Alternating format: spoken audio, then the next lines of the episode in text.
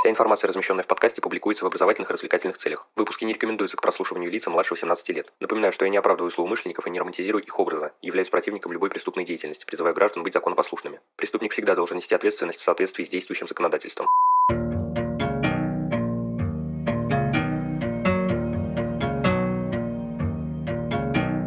Всем привет, вы на канале Крим One, и сегодня мы завершаем разговор о книге Анжелы Галоп «Когда собаки не лают».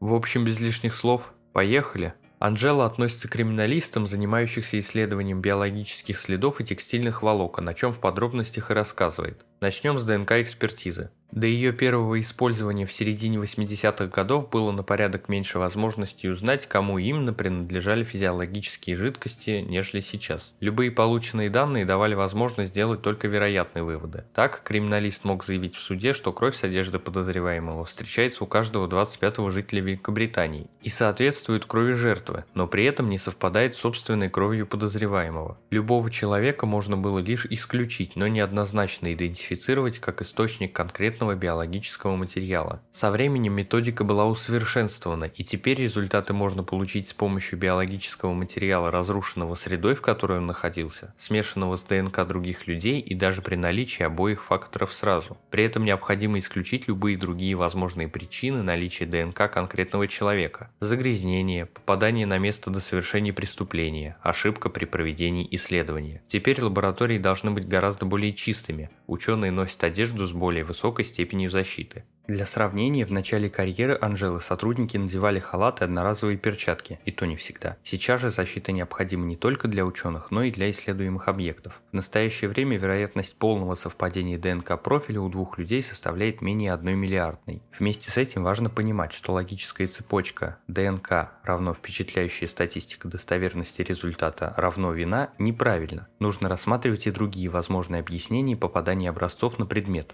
1995 году правительство Великобритании начало создание национальной базы данных ДНК. Позже, когда ДНК-экспертизу начали проводить и частные компании, им было разрешено вносить туда и свои данные при условии прохождения специальной проверки квалификации. К началу 2000-х в эту базу инвестировали довольно много денежных средств. Полиция начала брать образцы ДНК у всех арестованных за серьезные преступления, тем самым стремительно расширяя базу данных. К октябрю 2005 года там было 3,1 миллиона профилей людей и 246 тысяч ДНК профилей с мест преступлений. За одну только неделю в том месяце было найдено 6 совпадений по убийствам, 19 по преступлениям на сексуальной почве и 1080 по тяжким преступлениям против собственности и связанных с наркотиками. А за предыдущие полгода эта база данных помогла выявить не менее 23 684 связей между местами преступлений и конкретными лицами. Таким образом, образом мы видим, что ДНК-экспертиза помогла доказать вину или невиновность бесчисленного множества людей, в том числе при проверке приговоров, вынесенных очень давно. Теперь поговорим о волосах. До появления ДНК-экспертизы доказательная сила человеческих волос была относительно ограниченной. Единственное, что можно было утверждать с какой-либо долей уверенности, это то, что представленный образец принадлежал человеку или какому-то виду животного. Волосы сравниваются по цвету, длине и строению. Если образцы неотличимы либо попадают в допустимый диапазон отклонений, можно сказать, что они могли быть получены из одного источника. Вместе с тем характеристики волос разных людей могут значительно пересекаться, а волосы с головы одной и той же персоны могут значительно отличаться по цвету и строению. Таким образом, выявленное несовпадение может означать две вещи. Волосы, полученные из разных источников, либо предоставленный образец не отражает всего богатства вариантов, которые можно найти на голове интересующего человека. Связь удается доказать более убедительно, когда волосы обладают какими-то нетипичными свойствами, их переплетение, обесцвечивание. Без подтверждения по ДНК обычно невозможно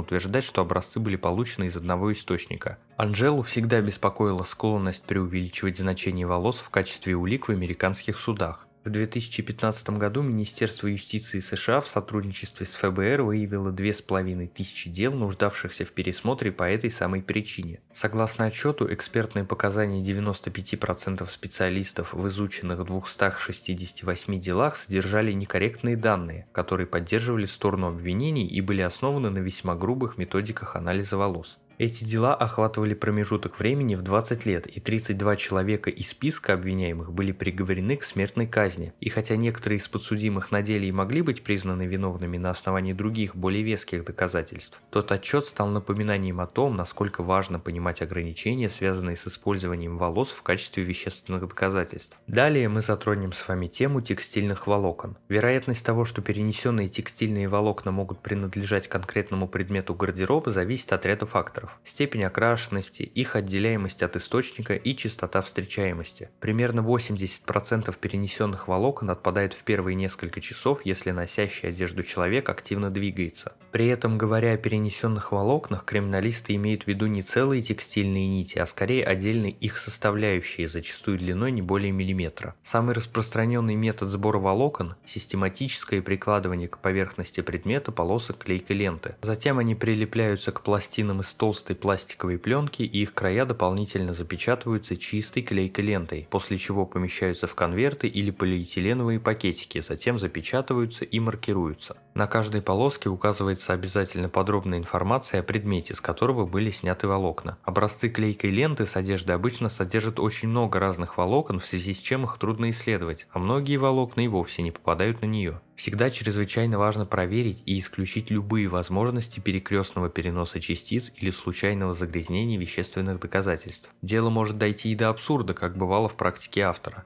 Кусочки переплета записной книжки судмедэксперта упали, когда тот нагибался над телом жертвы на месте преступления. В дальнейшем специалисты потратили много времени, пытаясь идентифицировать эти волокна, пока наконец не поняли, что произошло. Одно из главных правил при изучении любого переноса текстильных волокон заключается в том, что разные предметы должны изучаться в разных помещениях и в разное время. В идеале брать образцы должны разные ученые в типовых лабораторных халатах и другой защитной одежде. На лабораторных столах не должно быть быть никаких уголков и трещин, где могли бы застрять волокна ткани, а все поверхности следует тщательно чистить после исследования каждого предмета. Сравнительный анализ обнаруженных волокон с компонентами их предполагаемых источников проводится под микроскопом. Все, что выглядят похожими, убираются, размещаются по отдельности на предметных стеклах и сравниваются более подробно. Все те, которые внешне отличаются от волокон с предполагаемого источника, после этого убираются. На следующем этапе видимый цвет волокон анализируется с помощью микроспектрофотометрии, а химический состав с помощью инфракрасной спектроскопии с преобразованием Фурье. На финальном этапе красители волокнах сравниваются с помощью хроматографии. Ну и наконец поговорим про кровь. Небольшой факт. После смерти кровь под действием силы тяжести скапливается в нижней части тела, а верхняя его часть оказывается обескровленной. От этого кожа сильно и бледнеет. Также Анжела рассказала о системах групп крови, которые использовались в начале ее карьеры.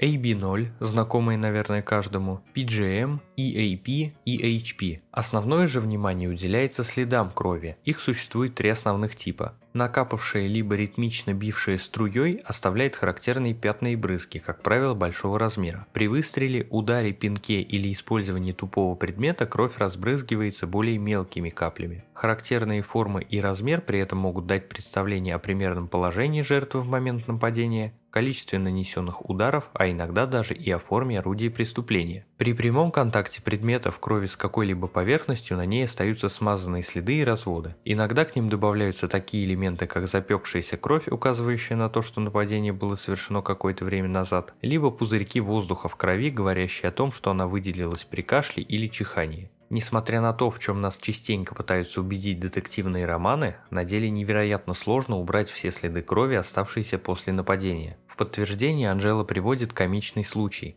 Подозреваемый считал, что тщательно замыл за собой все следы, однако когда полиция пришла к нему домой, он открыл дверь в очках, на оправе которых были крошечные пятна крови. Подводя итоги разбора книги Анжелы Галоп «Когда собаки не лают», могу смело рекомендовать ее к прочтению. Автор – это профессионал своего дела с колоссальным опытом, знаниями и выдающейся карьерой. В книге вы найдете множество интересных фактов из области расследования, раскрытия и предупреждения преступлений, многочисленные профессиональные мысли и наблюдения, подробный рассказ о насыщенной карьере и развитии частных криминалистических организаций, помогающих добиться истины при отправлении правосудия. Ну и в довесок ко всему упомянутому, конечно, Анжела рассказывает много интересных историй из практики, в которых вместе со своей своей командой специалистов содействует правоохранительным органам. Зачастую делая что-то невозможное. В общем, читайте, не пожалеете. Что ж, на этом выпуск подходит к концу, благодарю за его прослушивание. Следите за подкастом на удобной вам платформе, не забывайте про одноименные группы ВКонтакте, Инстаграм и канал на Дзене. Рассказывайте другим о Crime One и проявляйте всяческую активность, мне будет приятно. А если вы захотите поддержать проект материально, добро пожаловать на Boosty, рад любой помощи. Но главное, всегда помните, нераскрываемых преступлений не бывает.